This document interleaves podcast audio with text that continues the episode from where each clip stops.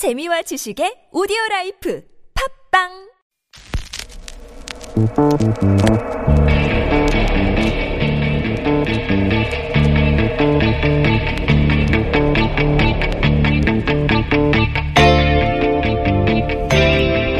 안녕하세요. 김어준의 뉴스 공장 주말 특근 진행을 맡은 양지열 변호사입니다. 지난 15일이었죠. 포항 지역에서 발생한 지진으로 수능 시험이 일주일 연기됐습니다. 자연재해로 수능 시험이 미뤄진 건 1994학년도 시험이 도입된 이래 처음이었는데요. 입시 현장에서 혼란이 없지 않았지만 정부가 현장을 찾아 신속하게 의사 결정을 했고 수험생 안전과 피해 지역 학생의 형평성을 고려해 볼때 아, 상당한 호응을 얻고 있죠. 특히 이번 수능 연기는 안전이 효율보다 중요하고 혹시 모를 피해를 막기 위해 다소의 불편을 감내한 결정이었다는 점에서 효율을 무엇보다 우선시했던 우리 사회의 패러다임을 바꾸는 계기가 될 것으로 보입니다. 11월 18일 토요일 뉴스공장 주말 특근 지금부터 함께 하시겠습니다.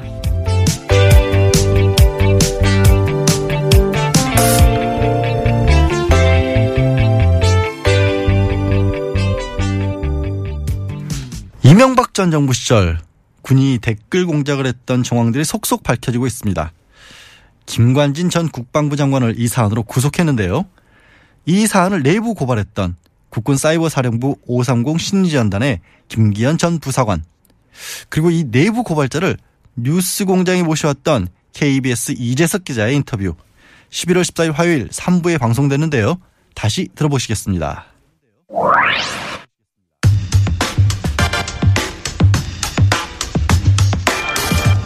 김관진 전 국방부 장관이 사이버 사령부 댓글 공적으로 구속됐습니다. 예. 이 사안이 여기까지 오는 데는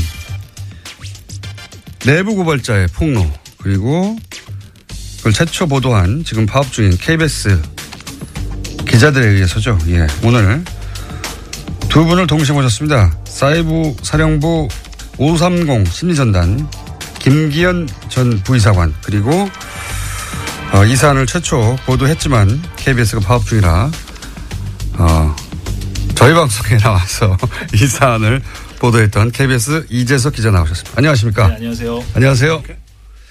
마이크를 좀 가까이 대주십시오. 네. 너무 멀리 떠나셨어요, 마이크로부터. 자, 어, 우선, 어, 부의, 부의사관님께 제가 여쭤보겠습니다. 네네, 말씀하십시오. 네. 본인의 직속 상관이었으니까. 네. 어, 당신은 이제 국방부 장관이었죠. 예. 네, 맞습니다. 국방부 장관 그 직할 부대였는데 사이버사령부가 그렇죠? 네, 예. 맞습니다. 거기서 이제 사실상 어 단장 역할을 하셨다고. 예. 제가 이제 부단장 역할. 부단장 역할을 하셨고. 네. 예. 김관진 전 장관은 어떤 사람입니까? 제가 과거에 그 참여정부에서는 예. 상당히 강직하고 원칙 있는 그 어, 군인이었다. 분이었다고 제가 그렇게 알고 생각하고 있고. 봤, 봤습니다. 예. 그러면 김관진 전 어, 국방부 장관을 쭉 지켜 상관으로 지켜보신 분으로서 네. 지금 현재 이제 국면이 이렇게 되고 있지 않습니까? 김관진 전 장관이 어, 단독으로 이 사이버 사령부 댓글 공작을 하였다는 게 이명박 전 대통령 측의 주장이고 김관진 전 국방부 장관은 아니다. 이명박 전 대통령이 지시하였다. 이렇게 지금 갈리고 있지 않습니까? 네. 어, 본인이 겪어본 김관진 전 국방장관의 경험에 비추어서 보자면 어떻습니까? 이게 단독으로 하, 하실 분인가요? 그 당시 상황으로 봐서는 제가 네. 우리 일부 요원들이 예. 에, 장관님을 그 보고하지 않고 예. 제가 초대 사령관에서부터 일부 요원들이 청와대를 예. 왔다 갔다 하는 그 정황을 봤습니다. 아, 그러니까 장관에게 보고하지 않고 직접 청와대로 가는? 예. 그래서 내가 한마디 했죠. 우리는 장관 보아지. 예. 이렇게 우리가 함부로 기능 부대가 청와대를 왔다 갔다 하는 건 안 된다. 음. 그리고 나서부터 이제 에, 지휘체계가 변경이 되고 나서부터 지휘차가 어떻게 변경됐습니까? 그러니까 최초에는 국방정보본부의 지, 지시를 받다가 예. 이 2011년 7월 1일부로 예. 장관 직속으로 지휘체계가 변경됐어요. 예. 그때부터 아마 장관님께서 관여한 걸로 제가 알고 있습니다. 어, 지휘체가 변하고 나서 장관이 관여를 했고 그런데 그 이후로도 어, 장관에게 보고하지 않고 청와대로 직접 가는 경우도 있었다고요. 그렇죠. 그 예. 이전에는. 그 이전에는. 네. 아하. 그러면 사이버 사령부가 이 직, 직할 체제가 되기 전에는 청와대에 직접 보고를 했고, 아마도 그 당시는 군의 조직이다 보니까 예. 아마 비공식적으로 비공식적으로. 어, 관련 요원들을 이렇게 불러다가 예. 회의하고 음. 뭐 내용을 전달받고 오지 않나 그런 생각을 들었고 제가 또 어, 어디 갔냐 물어보면은 거기를 갔다 BH를 갔다 하길래 음. 야 근데 다니 다니 안 갔으면 좋겠다. BH 청와대. 예, 예. 우리가 왜 그런 데를 가야. 그래서 제가 그런 일을 말을 한 적이 있습니다. 그러면 그런 거 이외에 이 댓글 작업이 청와대 쪽으로부터 내려온 지시라고 생각했던 정황이 또 다른 게 있나요? 그저 국감에서도 봤지만은 인력 충원 문제요. 인류충 문제 떠나서 뭐 홍보수석 한테 예. 홍보수석이 예. 국방부 정책 실장한테 이렇게 그 오다를 줬다고 한 말이 예. 국감에서 나오더라고요. 예, 예. 쭉 그것을 국감에서 어느 국회의원이 하는 말을 듣고 그, 그동안 청와대를 다니고 왔다 갔다 하는 내용을 정황을 봤을 때 음. 아마 청와대 오다가 있지 않았나 하는 생각이 듭니다. 음. 그렇군요. 그러니까 평상 그 경험한 바로도 청와대를 왔다 갔다 하는 게 이상했는데 네. 국감에 나온 내용을 들어보니 아 홍보수석 만나고 저기서 지시를 받았구나. 네. 그러니까 앞뒤가 맞아 떨어지는 네. 상황이었다. 네. 그 외에 이제 이런 얘기도 나왔지 않습니까? 이재석 기자님. 예. 그 인력을 요청하면은 예산 승인 나기까지 한 3년 걸리는데 네네. 예. 그리고 승인이 나도 한 10명 수준인데 뭐 70명이 한꺼번에 이렇게 짧은 시간에 승인 나는 게 애초에 불가능하다. 뭐 이런 얘기 나왔지 않습니까? 그러니까 이, 그러니까 2012년에 군무원이 대폭 증원이 되죠. 예. 군 사이버 사령부 인력이 충원이 되는데 그 과정 자체가 매우 비정상적이었고 편법적이었다는 사실이 2013년 국감 때 진성준 의원실이 최초로 이제 문제 제기를. 했었어 예. 했었는데 그때 당시에도 이제 김태효 전 비서관을 조사를 했다가 무혐의 처분이 내려졌었거든요. 음. 그랬다가 이번에 이제 다시 이제 우리 그 김기현 전 과장님의 폭로로 인해서 다시 한번 이제 문제가 불거지기 시작했고 실제로도 이 부분에 이제 에, 상당 부분 문제가 있다는 게 어, 이철희 의원실을 포함한 국회에서 이제 내부 자료를 공개함으로써 예 그게 바로 대통령의 어떤 지시 사항이었다 음. 명료하게 그게 이번에 밝혀졌죠. 그러면은 이제 직접 댓글 작업에 투입됐던 분으로서 이동관 전 수석이 어, 이명박 전 대통령 발행인을 출구하면서 이런 얘기를 했습니다. 문제가 된 댓글은 전체 0.9%밖에 불과하고 그 중에서도 법원은 0.45% 그 절반밖에 인정하지 않았다. 이거밖에 안 된다. 그러니까 나머지 어, 몇 프로입니까? 90% 이상은 정상적인 이제 안보 차원의 뭐 어, 북한 심리전을 막는 정상적인 댓글이었다 이렇게 주장하거든요. 이거 어떻게 보십니까? 통상적으로 이제 심리전이라는 것은 예. 그분들이 아마 몰라서 그러는데 에, 댓글로 한 것이 아니고 예, 상대편에게 진실을 알리면은 예, 그 진실 내용을 보고 예. 다시 우리 편으로 오게 하는 겁니다. 북한에 대해서 네, 즉 말하자면. 말하면 북한의 그 상황을 예. 북한 주민들이 모르니까 예. 북한 지도부의 실상을 전파하면은 주민들이 그것을 보고 동요하고 다시 우리 편에 오게 한 거죠. 예. 그게 정상적인 정상이지. 대북 심리전이다. 대북 심리지. 그런데 예. 대북 심리라는 것은 인터넷 공간에서 대북 심리 한다는 것은 예. 에, 단방향이에요. 단방향. 에, 쌍방향이야지. 예. 우리가 한 것을 북한 군인이 볼 수 있어야죠. 응? 근데 북한 주민이 봐야 되죠. 맞아. 예, 예. 북한 주민이 보지 않고 예, 온라인상에 예. 우리 국민들만 봤어. 볼 수 있잖아요. 예, 우리 그것이 국민들만. 일명 이제 정북이라든가 예. 뭐 북한이라 하는데 그럼 맞지가 않는 말이라고 저는 봅니다. 예. 결론적으로 그것이 뭐냐 온라인상에 독약을 뿌려가지고 예. 우리의 그 국민들의 기본권이 침해되고 예, 알 권리를 판단을 흐리게 하고 음. 하기 때문에 그런 통치 행위야 볼수 없습니다. 그러니까 0.45%가 아니라 댓글 작업 전체가 사실은 정상적인 대북 심리전이라면 북한 주민들이 보도록 북한 인터넷, 북한이 접속하는 인터넷 사이트나 가서 해야 되는데 우리는 다 그냥 이 인터넷 게시판에서 했기 때문에 자국민을 상대로 한 모든 댓글들이 정상적인 댓글이 아니다. 그러니까 그 홍보수에 말한 것처럼 0.45% 문제가 아니고 그 당시에 수사를 올바르게 했고 정상적으로 수사를 했더라면 예. 0.4% 나오지 않습니다. 얼마나 나옵니까? 경험상. 통상적으로 그 수사를 하실 때 예. 그 진보 보수 사이트를 주로 이제 수사를 했죠. 예. 네이 네이버 같은데 그러나 내가 도 나도 댓글을 했지만은 예. 댓글 주로 이제 진보 성향 사이트 많이 하죠. 아, 어디냐. 오히려.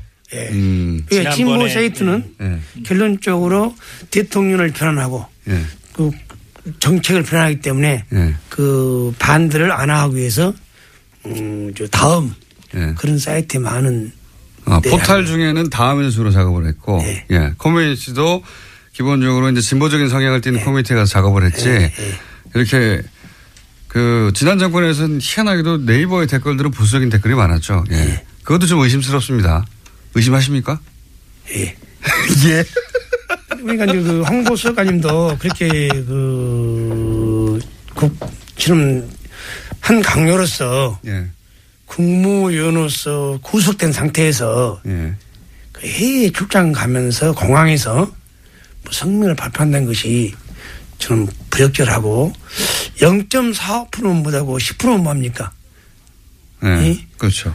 총을 들고 싸운 군부대에서 예. 그 했다는 게 수치스러운이고 더 나가서 헌법유리 행위 아닙니까? 예. 그것도 아직 모르는 상태를 보니까 아직 멀었어요. 아직.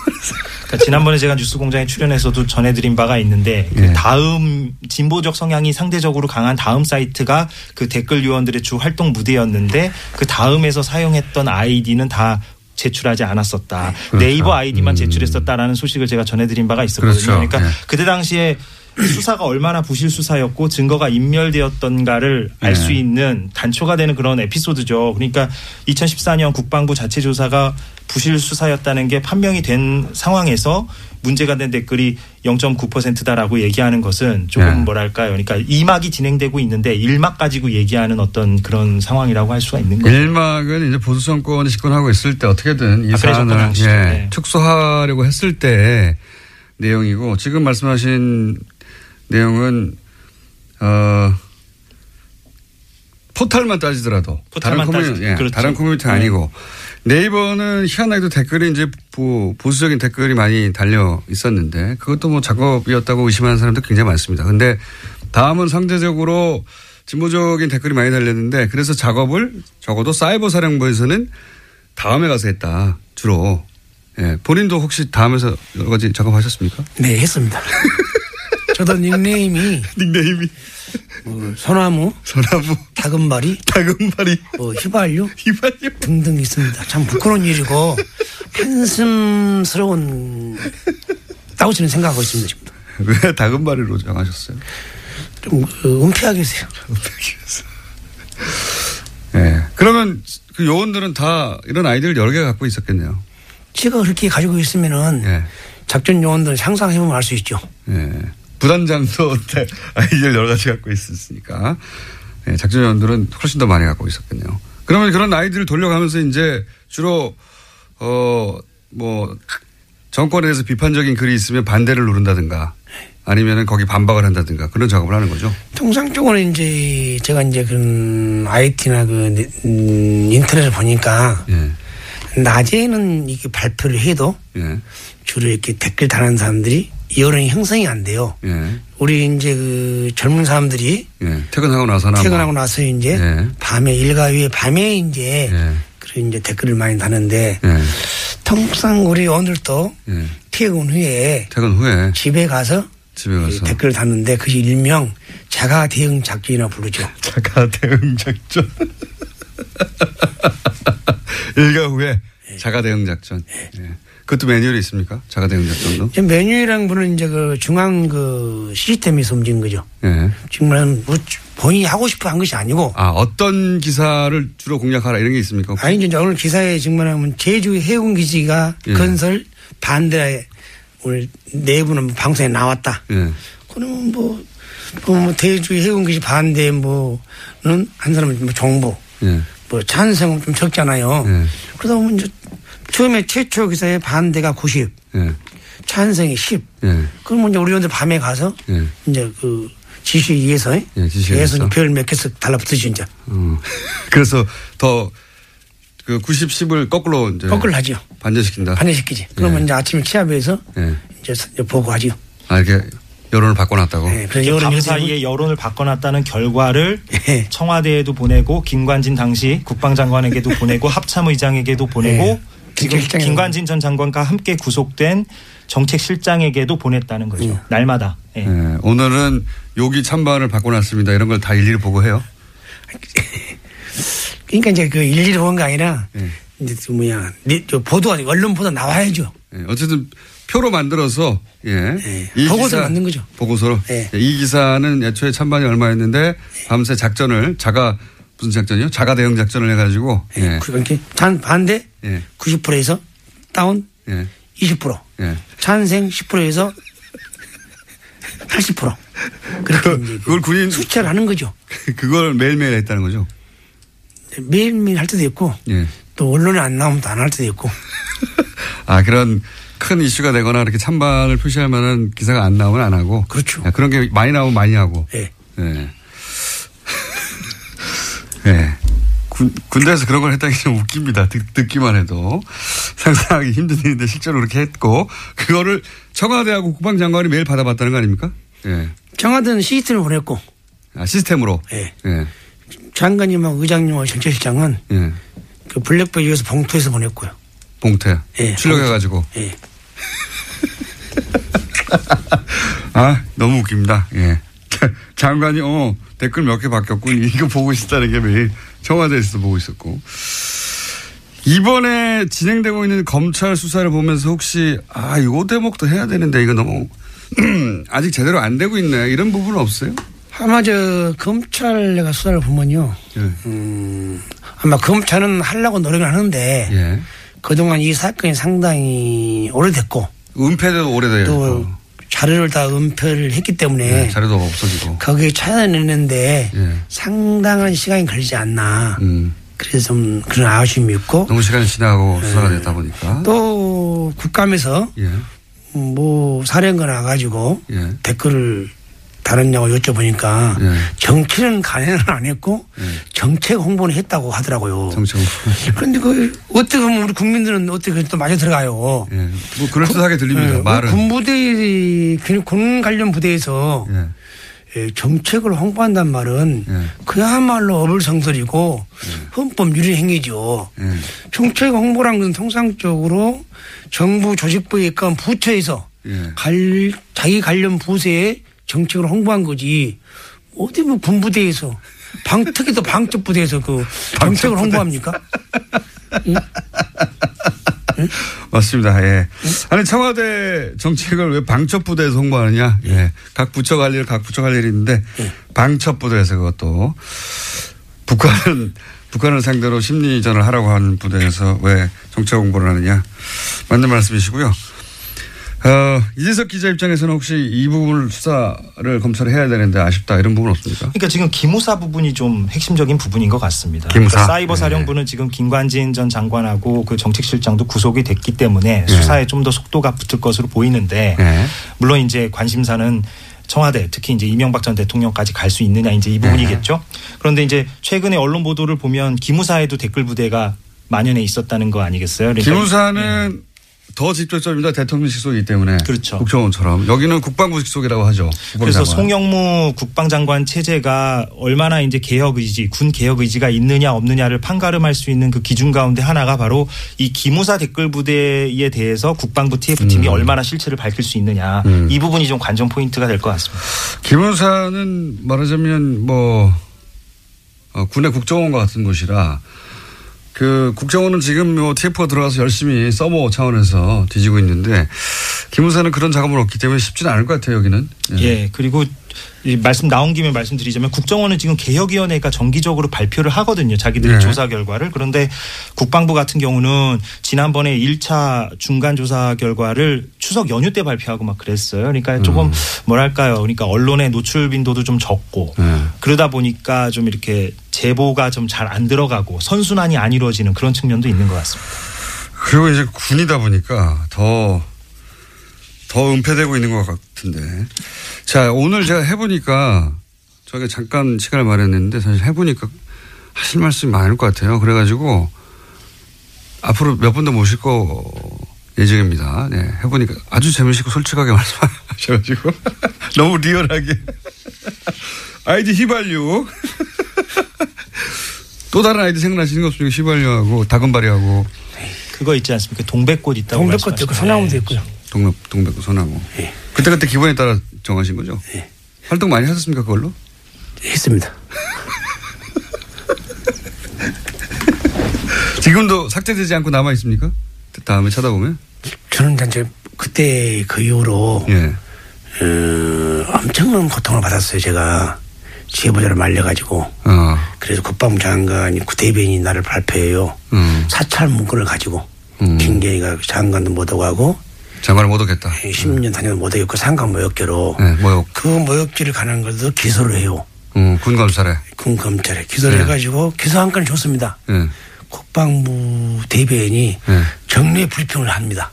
음, 정례 브리핑을 하다 보니까 그 방송 방송 내용이 전국으로 다 나갑니다. 예. 그런데 살아온 그 김기현이가 네. 참 청년 결백하고 올바르게 살았고 네. 가정에서 교육도 잘 받은 애라고 정평이 나 있는데 네. 그런 보도가 나가니까 저희 집사람들이고 저희 가족들이고 아주 큰 실망이 있었고 참지 못하는 고통이 있었죠.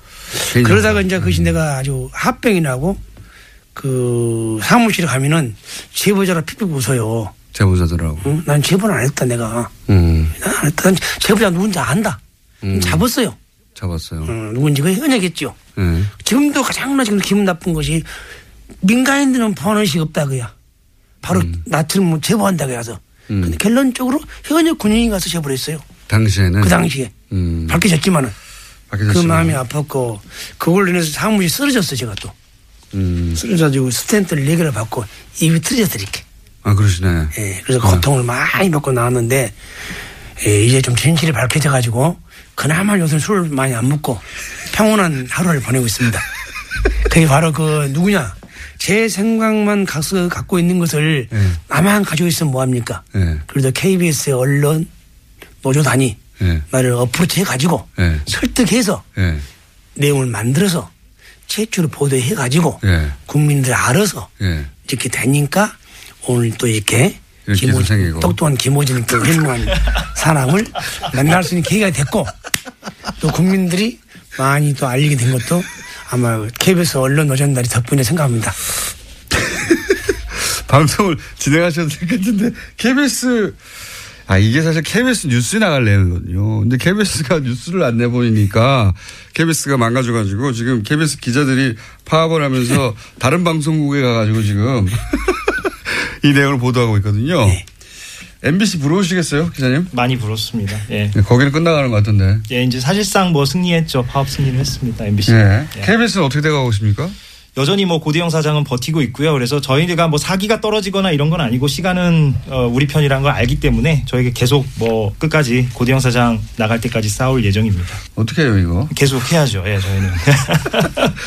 여기 나와서 김기현 전 부의사관과 함께 듣기 힘든 이야기 듣고 있는데 아 오늘 준비한 시간 이렇게 재밌을 줄 모르고 좀 짧, 짧습니다. 한 번 더 오시죠. 아니 두 번 더 오시죠. 네, 여기 있습니다. 불러주면.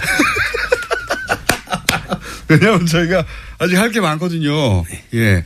그 의문사 문제도 있고 그 양심 선언을 하겠다고 했다가 네. 의- 어, 교통사고를 갑자기 당하신 부하 얘기도 있지 않습니까? 네네. 그거를 이제 그때 무슨 일이 있었는지 자세히 아시는 분이니까 그 전후 과정을. 네, 알죠. 그렇죠. 예. 그 얘기 저희가 다음 시간에 한번 여쭤볼게요. 예. 예. 오늘은 하실 시간이 없으니까 시작하시면 안 됩니다. 아, 그럽니까? 시작하시려고 그러는데. 사회부사령부 530 심리전단 소속의 김기현 전 부의사관님 그리고 KBS 이재석 기자였습니다. 감사합니다. 예, 김기현 전 사령관과 이재석 기자의 인터뷰. 그야말로 폭발적인 반응을 얻었습니다. 7737번님은요, 김기현 씨 댓글 공작 관련한 얘기가 너무 웃겨서 팟캐스트로 하루 종일 듣고 또 들었다라고 문자 주셨고요. 사실 김기현 전 사령관 이 호남 사투리가 굉장히 구수한 게 약간 갈라진 목소리나 아니면 억양이 뭐 김대중 전 대통령 같다. 뭐 이용주 의원 같다는 의견이 셀 수 없이 쏟아졌는데요. 구속된 김관진 전 국방부 장관은 이 댓글 공작이 이명박 전 대통령 지시를 받아서 한 일이었다라고 진술을 했죠. 이제 검찰 수사 다음 수순 아무래도 이전 대통령 소환 쪽으로 나갈 수밖에 없을 것 같은데요. 과연 피의자 신분으로 수사를 받게 될지 지켜봐야 할 것 같습니다.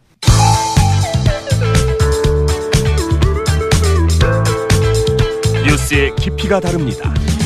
최고의 뉴스 생산자 김어준입니다.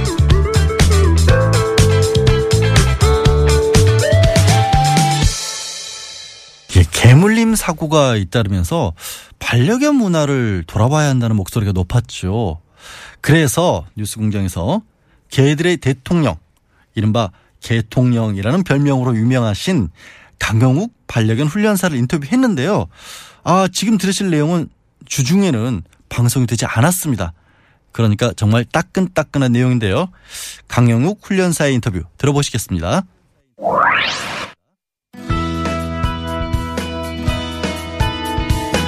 최근 반려견 관련 사고가 많습니다. 네.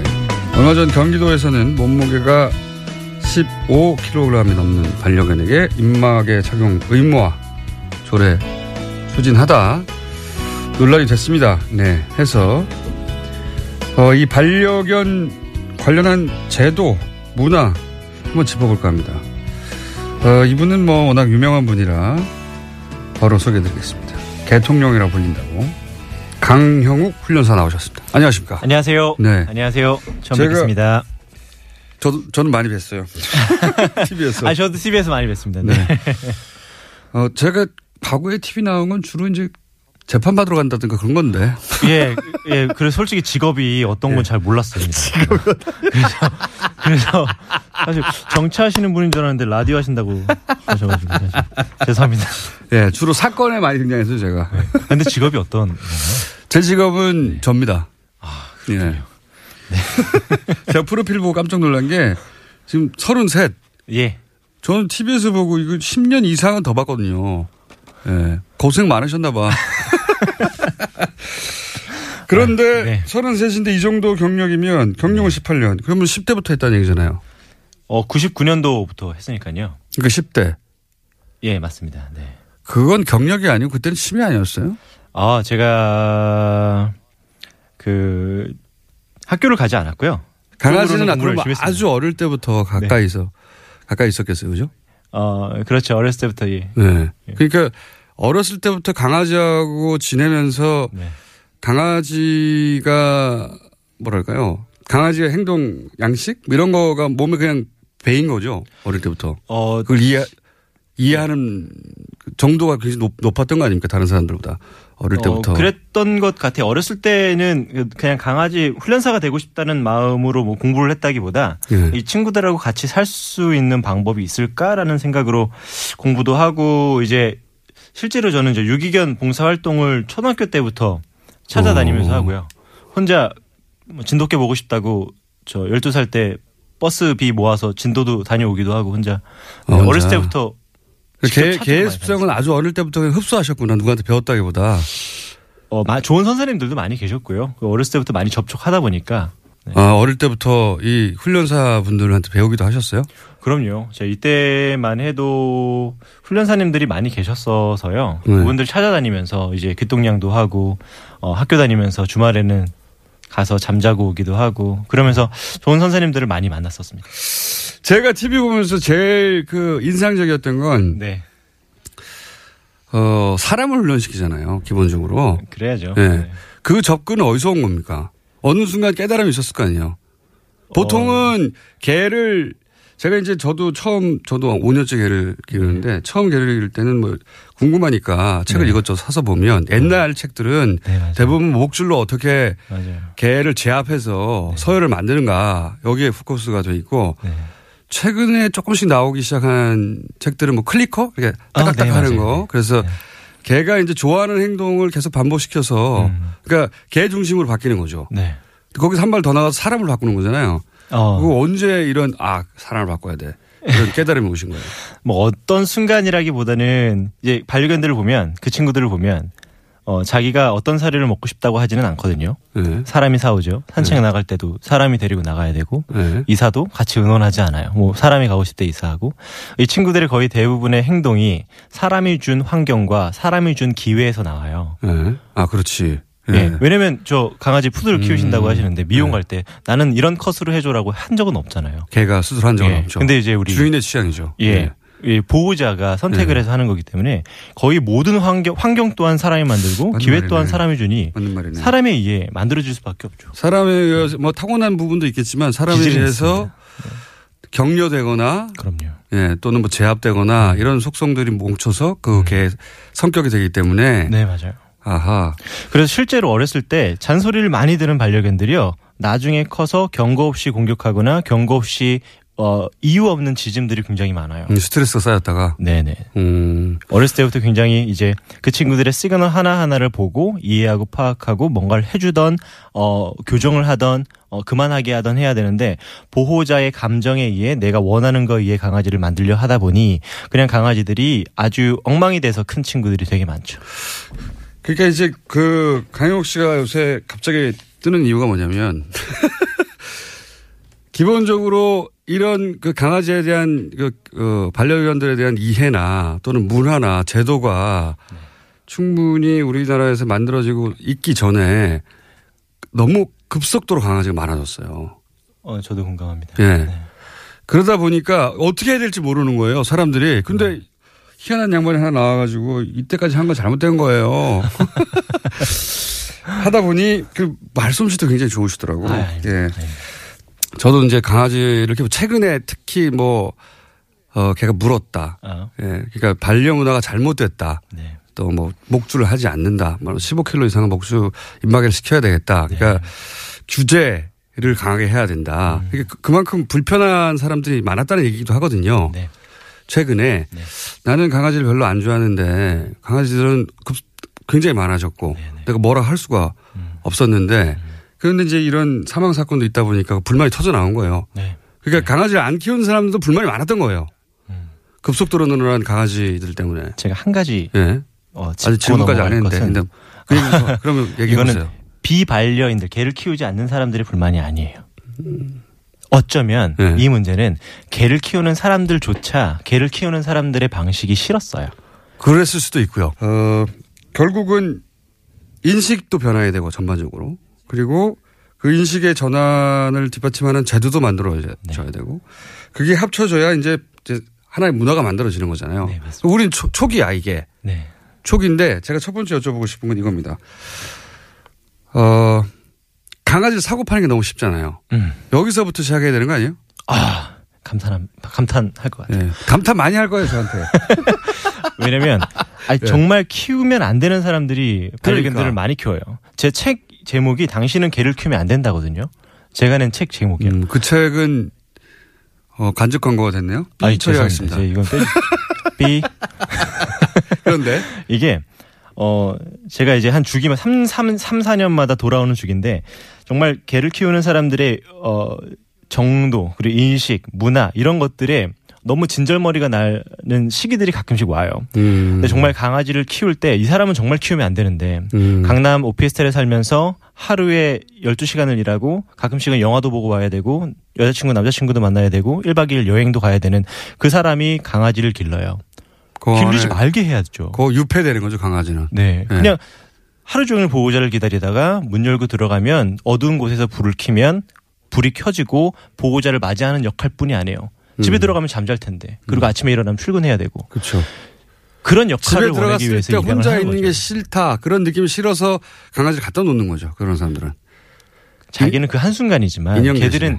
몇 시간 동안을 보호자를 기다린단 말이에요. 네. 그런 사람들한테는 사실 이 사람들이 아무리 좋은 사료, 아무리 좋은 음식, 아무리 좋은 교육을 한다고 그래도 이렇게 키울 거라면 키우면 안 되는데 음. 이런 사람들이 많아지고 또 아무나 키우게 되고 또 정말 네모난 카드 한 장이면 신용카드 한 장이면 나이가 몇 살이건 아무한테나 강아지를 팔 수 있는 그렇죠. 현실을 보면 그게 이제 아무나 좀 정말 의- 의도치 않게 너무 많은 사람들이 개를 키우고 있죠. 이런 제도들이 잘 만, 그리고 저, 가다가 그냥 그 죽은 인형처럼 네. 어, 살아있는 인형이네 귀엽다고 사는 사람도 많아요. 그런 사람도 많다고 하는데 그러면 거꾸로 그런 이제 이 반려 문화가 오래돼서 제도적으로 잘 정착된 곳은 어떻게 합니까? 강아지를 입양하는 것 자체가 굉장히 어려워요. 기본적으로 네. 뭐 시험 친다고 하는 얘기도 들었어요. 저는 네, 이게 예, 먼저 강아지를 번식하기 전에 예. 태어나기 전에 브리더. 네, 네. 그렇죠. 예. 내가 신청서를 먼저 받고요. 신청서? 를 보고 서류 전형이죠. 서류 면접을 통과한 사람에게 얼굴 보자라고 그래요. 예. 그러면 네. 가족들이 쭉 앉아요. 네 살짜리 쪼네 살짜리 꼬마 아이가 인간 면접을 보는군요. 네네. 예. 그래서 그렇게 어 면접을 봐서 예. 그 강아지를 입양을 보내고요. 중요한 게 이런 서약까지 쓰는 데들이 많아요. 만약에 당신이 불의 사고를 당했을 때, 안 좋은 일이 생겼을 때, 강아지를 키울 수 없을 때 다시 내게로 돌려보내라. 라는 것도 서약도 받고요. 어. 그러니까 이 반려견을 키울 수 없다면 그때는 내가 키우겠다. 그러니까 음. 태어나게 했으면 어렵네. 네네 마지막에 강아지를 어, 보내주는 것도 책임져야 된다라고 생각하기 때문에 음. 강아지를 입양하는 게 쉽지 않아야 되는데 이게 우리나라에서는 훨씬 더 쉬워졌죠. 훨씬 더 쉽다기보다는 뭐 아무런 제약이 없죠. 강아지는 물건 사는 거하고 그렇죠. 똑같기 때문에 맞아요. 돈을 내면 그냥 아무나 살 수 있는 거예요. 네. 그러니까 거기서부터 출발해야 된다 제도가 기본적으로 공감합니다. 예 그리고 이런 거 있지 않습니까 등록제 네 반려동 지금도 뭐 등록제. 마이크로칩 하긴 하는데 네. 그 이상의 방법은 없습니까? 그걸 강 지금은 벌금이 50만 원인가요? 하지 40만 않으면 원이요. 40만 원이요? 예. 근데 이제 아무도 단속도 안 하고 아무도 사실은 있으나 안 하는 법이거든요. 이게 14년 1월 1일부터 계도 기간이 시작이 됐고요. 예. 아직까지 계도 기간이고요. 아직도 계도 하고 있어요. 예. 아직도 뭐 그거에 대한 단속이나 저는 벌금도 굉장히 높여야 되고, 공감합니다. 예. 그리고 한 천만 원씩 주기적인, 해야 돼. 천만 원씩. 주기적인, 어, 천만 비싸. 900만 원 합시다. 900만 원. 아, 네. 제도 주기적인 단속도 해야 된다고 보고, 어, 너무 많아요, 이미. 네. 강아지들이. 이게 반려동물 선진국 같은 경우에는 사실 인구 대비 반려동물이 그렇게 많지 않아요. 야, 그렇게 어려우니까. 네. 어려우니까. 키워야 되는 사람만 키우는 거지 예.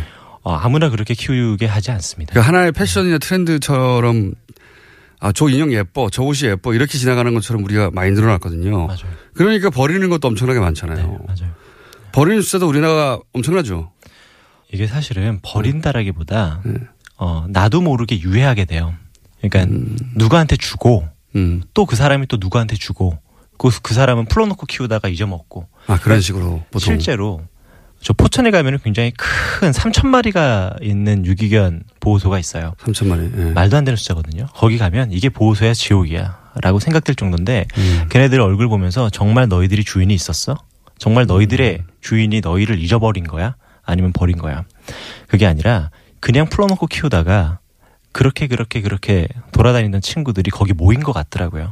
그리고 음. 그 사람은 찾지를 찾지도 않고요. 그러니까 제가 예전에 컬럼 쓴 제목이 어, 버린 사람은 없는데 버려진 개는 많다라고 하는 컬럼이 있어요. 음, 죄의식 때문에 팍 버리는 사람보다는 그런 식으로 네가 알아서 사라지던가 이런 경우가 더 많다는 거죠. 그렇죠. 살면서 음. 너 강아지 키울래? 강아지 한 마리 너 좋아한다며 키워볼래? 라는 소리를 사실 성인분들은 한 번 정도씩은 들어봤을 거예요. 저는 그- 안 들어봤어요. 죄송합니다. 이 시사 프로그램이라면서. 예. 함부로 네. 일반화 요구를 하면 강아지 대통령 아니고 총리 정도로 바꿉니다. 아, 더 내려도 됩니다. 반장 정도도 괜찮고 이장도 좋습니다. 예. 이장은 오래 할 수 있으니까. 아직은 뭐 대통령을 여기서 불리니까요. 예. 총리 정도로 하죠. 당 총리? 그 숫자는 얼마나 돼요? 숫자. 도저히 모르겠어요. 이게 천만 어 이게 천 뭐 우리나라의 5분의 1이 반려견을 기른다라고 하는데 실제로 이게 반려견들이 몇 마리인지 전혀 모르겠습니다. 왜냐면은 제 동네가 저 가평에 살거든요. 예. 저 며칠 전에 보니까 강아지들 태어났더라고요. 예. 그 친구들 숫자를 누가 셌을까라고 생각을 해봤는데 음. 세지를 못해 못하죠. 자, 그 유기견들은 대부분 안락사 당하죠. 그런 시설에 들어가게 되면. 어 입양될 수 있는 기회를 줘요. 예, 네. 보호하는 시간이 열, 열흘인데 그 열흘 동안 입양되지 못하게 되면 이제 안락사를 할 수 있 습니다. 근데 이제 보통 많은 곳에서 안락사를 하지 않게 하기 위해서 쉼터라고 하는 곳들이 있어요. 근데 사설인데 개인이 운영하는 근데 곳이에요. 쉼터로 그런 몇만 마리씩 매, 나온다고 하는 반려견들을 어떻게 수용합니까? 말도 안 되는 거죠, 사실은. 그래서 솔직히 저는 개인 쉼터 분들, 쉼터를 운영하는 분들이 너무 감사하고 너무 고맙지만 사실 그분들은 어, 월급이나 이런 것도 없고요. 그러니까 아무것도 쉬는 날도 없고요. 자기가 연극 하나 못 봐요. 왜냐면 영화, 연극을 볼 시간에 강아지 케어해주는 게 아깝다 생각을 하셔가지고. 근데 이게 사회가 만든 문제를 개인의 어떤 그러니까요. 양심에 의해서 어, 커버하고 있는 건데 이런 거 하나하나가 좀 너무 마음에 들지가 않아요. 그래서 우리나라에도 분명히 유기견을 관리하는 대책들이 필요할 거고 실제로 어마어마한 음, 개체들이 안락사를 당한다고 합니다. 네. 그러니까 개인이 그러니까 시스템이 어, 제대로 안 돼서 개인이 선의로 감당할 수준은 넘어 넘어선 것 같고요, 그죠? 네. 이게 이제 인식의 변화는 저절로 오는 게 아니라 제도의 변화와 함께 오는 건데 네. 그래서 사고 파는 거 네. 말고 또 있습니까? 제도적으로 이 입마개를 해주면 그런 문제가 없어지지 않겠냐 15kg 이상 네. 이런 이제 이거 자 욕하 이런 조례를 만든 사람 욕하고 싶진 않아요. 모르니까 한 거예요. 어, 저도 욕했는데 이제 안 하려고요. 그러니까 모르니까 한 거거든요. 근데 이제 잘 모르니까 아 이거 큰 개는 그 입마개 하면 되지 않을까? 네. 이렇게 생각해낸 거 여- 열심히 일한 거이 공무원은 네. 근데 잘 몰라서 개에 대해서 죄송합니다.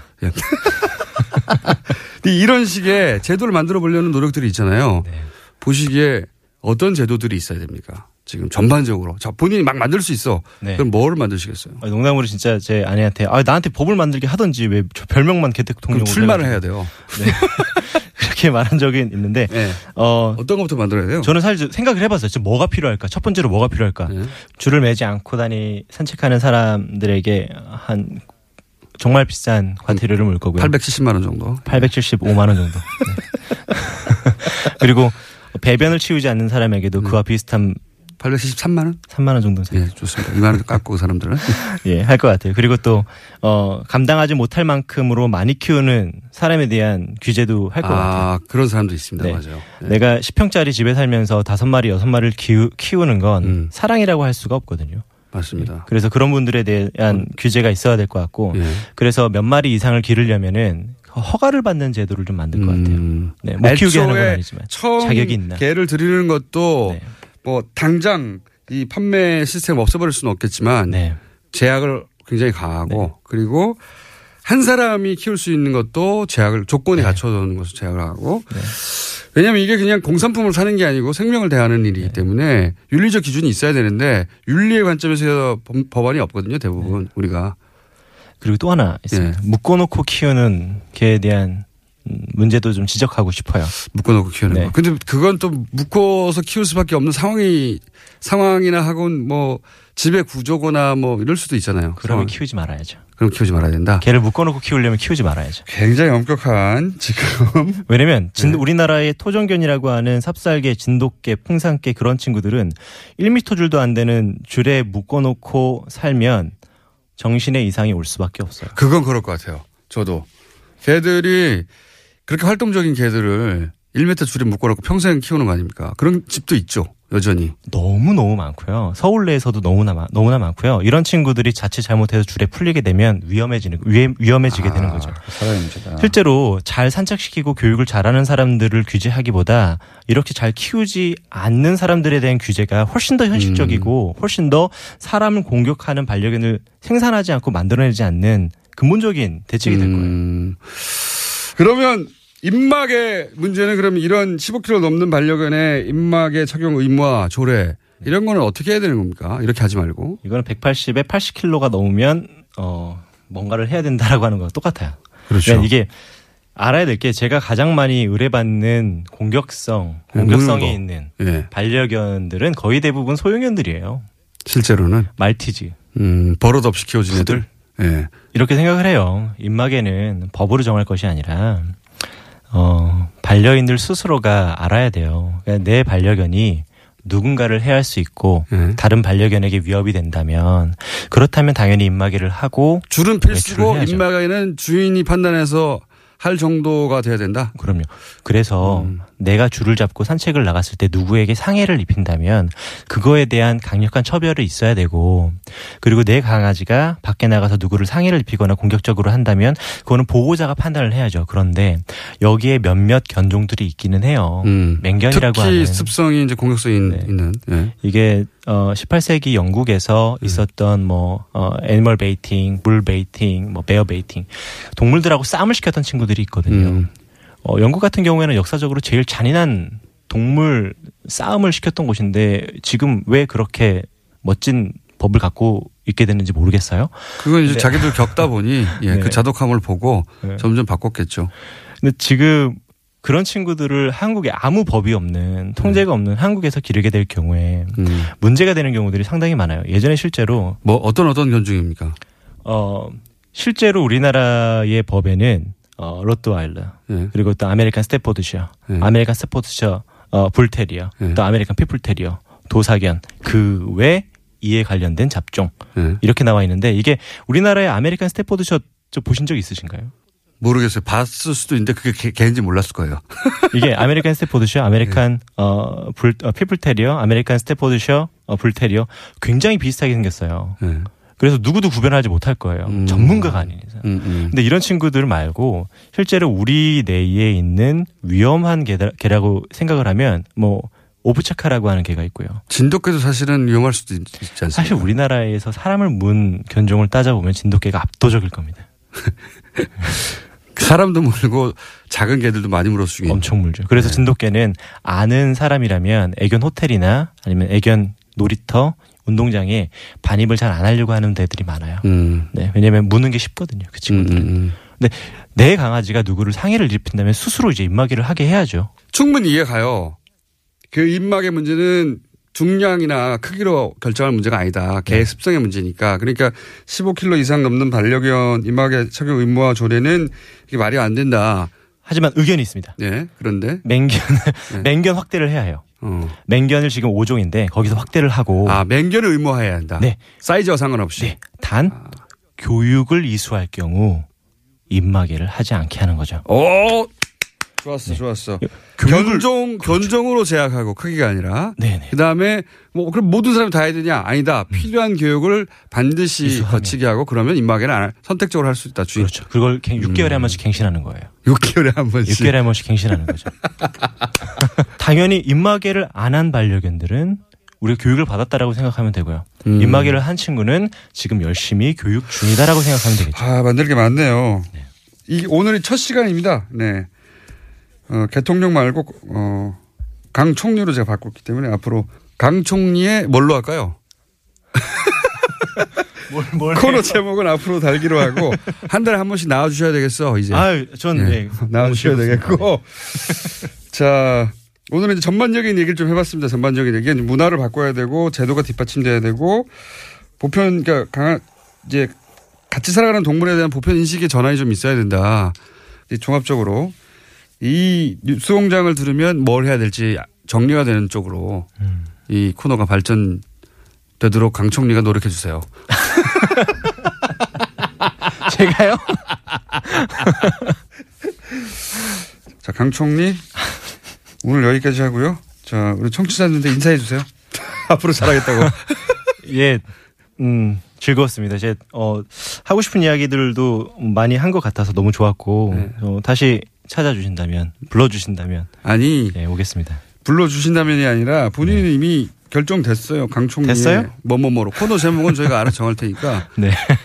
강 총리 연락하면 한 달에 한 번은 무조건 여기를 가야 된다. 아, 알겠습니다. 이렇게 알고 꼭. 예, 꼭 나오겠습니다. 네, 예. 감사합니다. 네. 예. 대통령 아니고 여기서는 강 총리입니다. 네, 알겠습니다. 오늘 여기까지 하겠습니다. 감사합니다. 감사합니다. 강형욱 훈련사였습니다. 강 총리. 예, 공장장 직업은 전문 피고인이죠. 예. 어디 대통령을 또 총리로 강등을 시켰는지 모르겠어요. 아, 천만 반려견 시대에 꼭 필요한 인터뷰였는데요. 아, 사실 이런 인터뷰가 한두 건이 아니라고 합니다. 그러니까 방송 시간은 한정적이고 다뤄야 할 사안은 쏟아지는데 이처럼 사전 인터뷰를 해놓고도 시간을 못 잡아서 방송을 못한 사례들이 수두룩하다고 해요. 뭐 심지어는 이 방, 섭외를 해놓고도 방송 일자를 잡지 못해서 아예 못했던 인터뷰도 있고요. 만약에 청취자분들이 원하신다면 주말 특근이라도 한 시간 늘려서 내보내드리겠습니다. 여기서 잠깐 교통정보 듣고 이어가겠습니다. TBS EFM이 개국 9주년을 맞아 11월 22일 수요일 저녁 7시 30분 국악 콘서트를 개최합니다. 이번 콘서트는 국악의 대중화를 선도하고 있는 박애리와 남상일 그리고 국립국악원 단원들의 수준 높은 공연이 펼쳐진다고 하는데요. TBS EFM의 국악 프로그램 Sound of Korea의 진행자 안나 사빈스카와 가을 개편에 새롭게 선보인 Men on Air의 샘 오츄리, 그렉 프리스터가 진행을 맡았습니다. TBS EFM 개국 9주년 콘서트 어 국악 feast 관람을 원하시는 분들은 오는 11월 20일 월요일까지 TBS 홈페이지 tbsefm.seoul.kr에서 신청해 주시면 되고요. 추첨을 통해 티켓을 배부한다고 합니다. 청취자 여러분의 많은 관심 부탁드리겠습니다. 지금까지 김호준 공장장이었다면 영어 발음이 많아서 절대로 하지 못했을 공지사항이었습니다. 네, 뉴스공장 주말 특근 오늘 준비한 순서는 여기까지고요. 어디든 숨어 있다 부르면 언제든지 나타나는 저는 뉴스공장의 배트맨 양지열이었습니다. 고맙습니다.